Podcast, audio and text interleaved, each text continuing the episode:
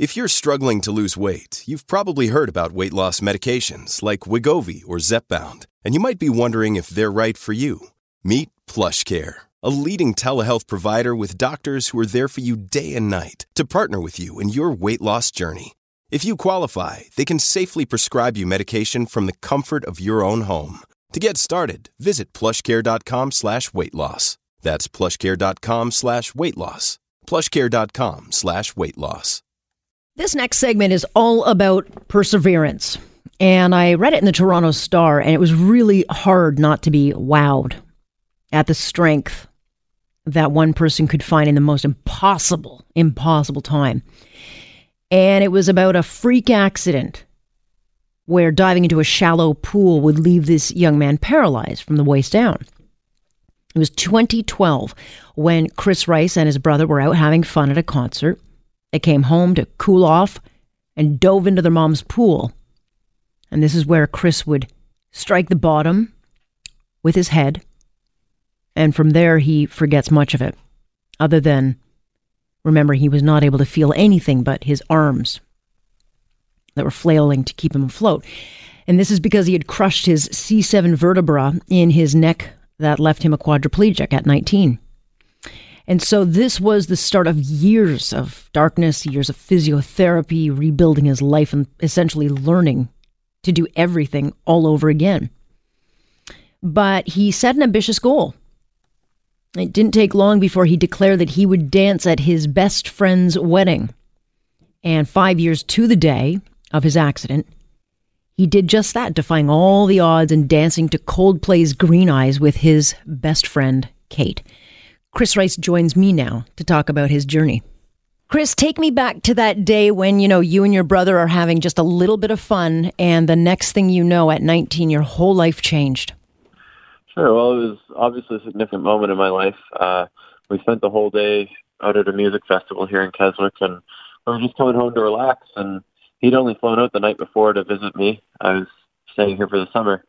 I don't exactly remember the seconds leading up to it, but next thing I know, I'm floating face down in the water, and all I can move are my eyelids, mm. and my arms are flailing alongside me, and I have no idea what's going on. But you knew you were in real trouble, that your life had changed. Yeah, absolutely. I mean, as soon as the first few seconds, you kind of feel like you're stunned, and you know it'll pass, it'll pass, and everything will be fine. But as seconds go on, you start to realize that something is seriously wrong, and all of a sudden you can't feel anything below your chest. Um, so yeah, it kind of it feel it felt like an hour. Yeah. I mean, it, it was only a matter of maybe 30, 45 seconds.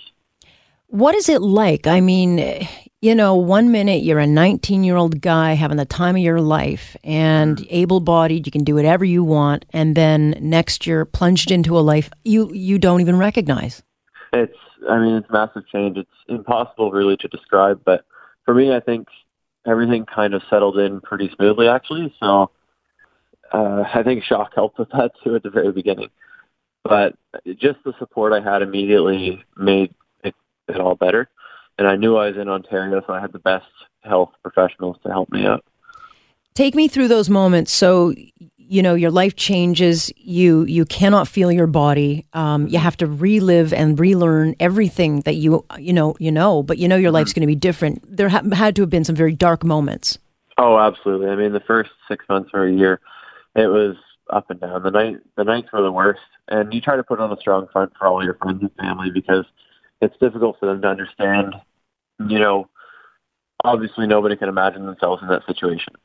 So you start to feel, you know, I had planned to be a police officer, so that all went out the window, and I said, okay, well, my life is over. You know, my future's gone.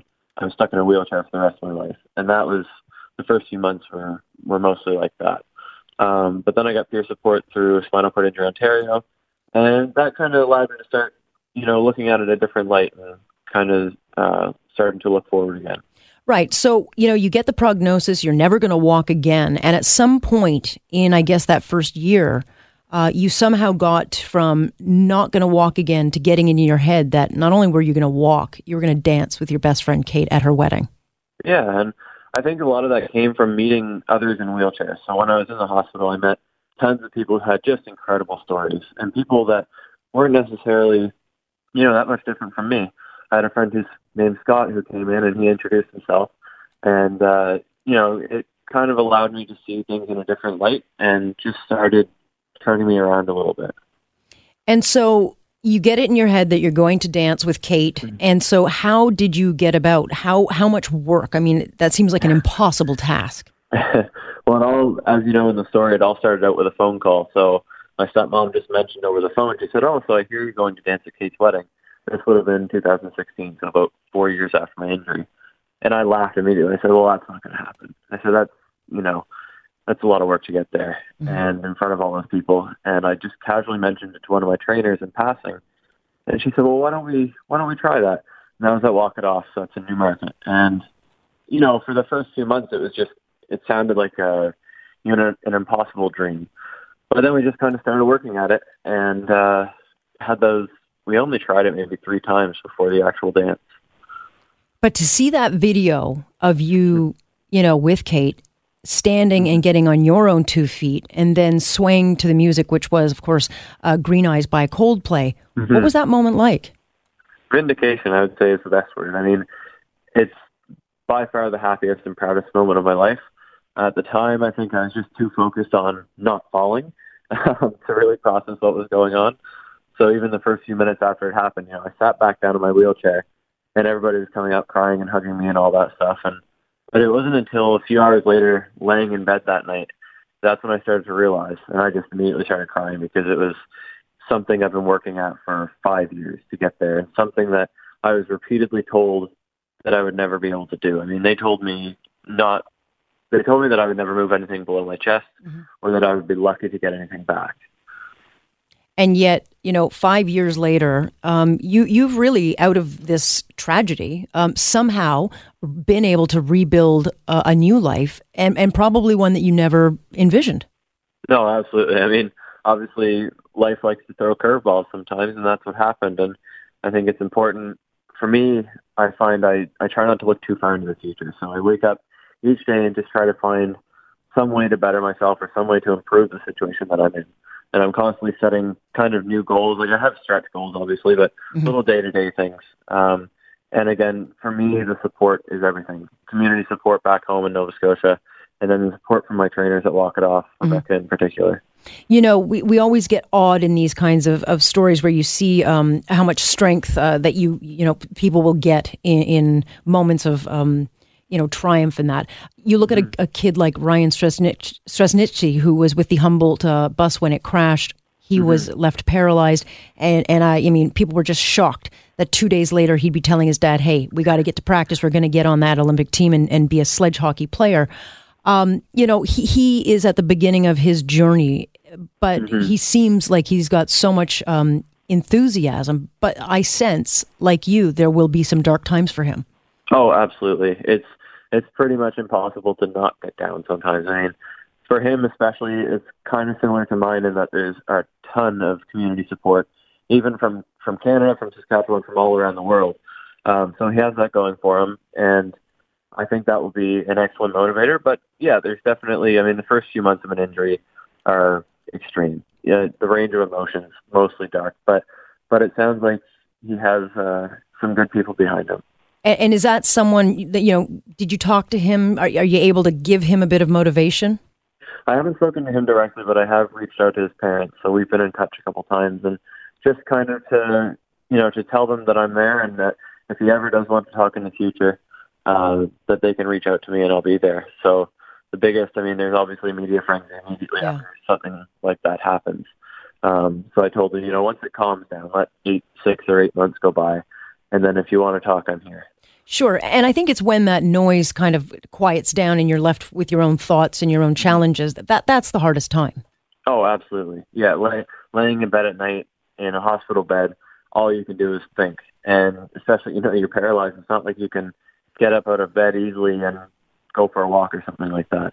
So you're stuck laying in bed. You can't get to sleep. And all you have to think of is, okay, well, now I'm a burden on everyone around me. I'm a burden on the healthcare mm-hmm. system. Mm-hmm you know, I'm going to be dependent on people for the rest of my life, which turns out is not actually true.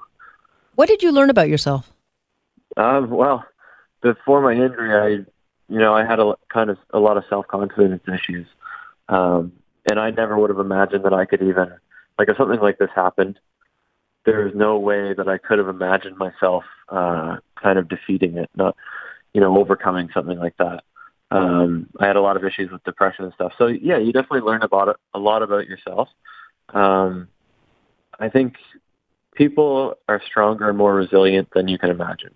Once you put someone in a situation like this, um, you'd be amazed what people can overcome. Do you think you're a better person now because of it?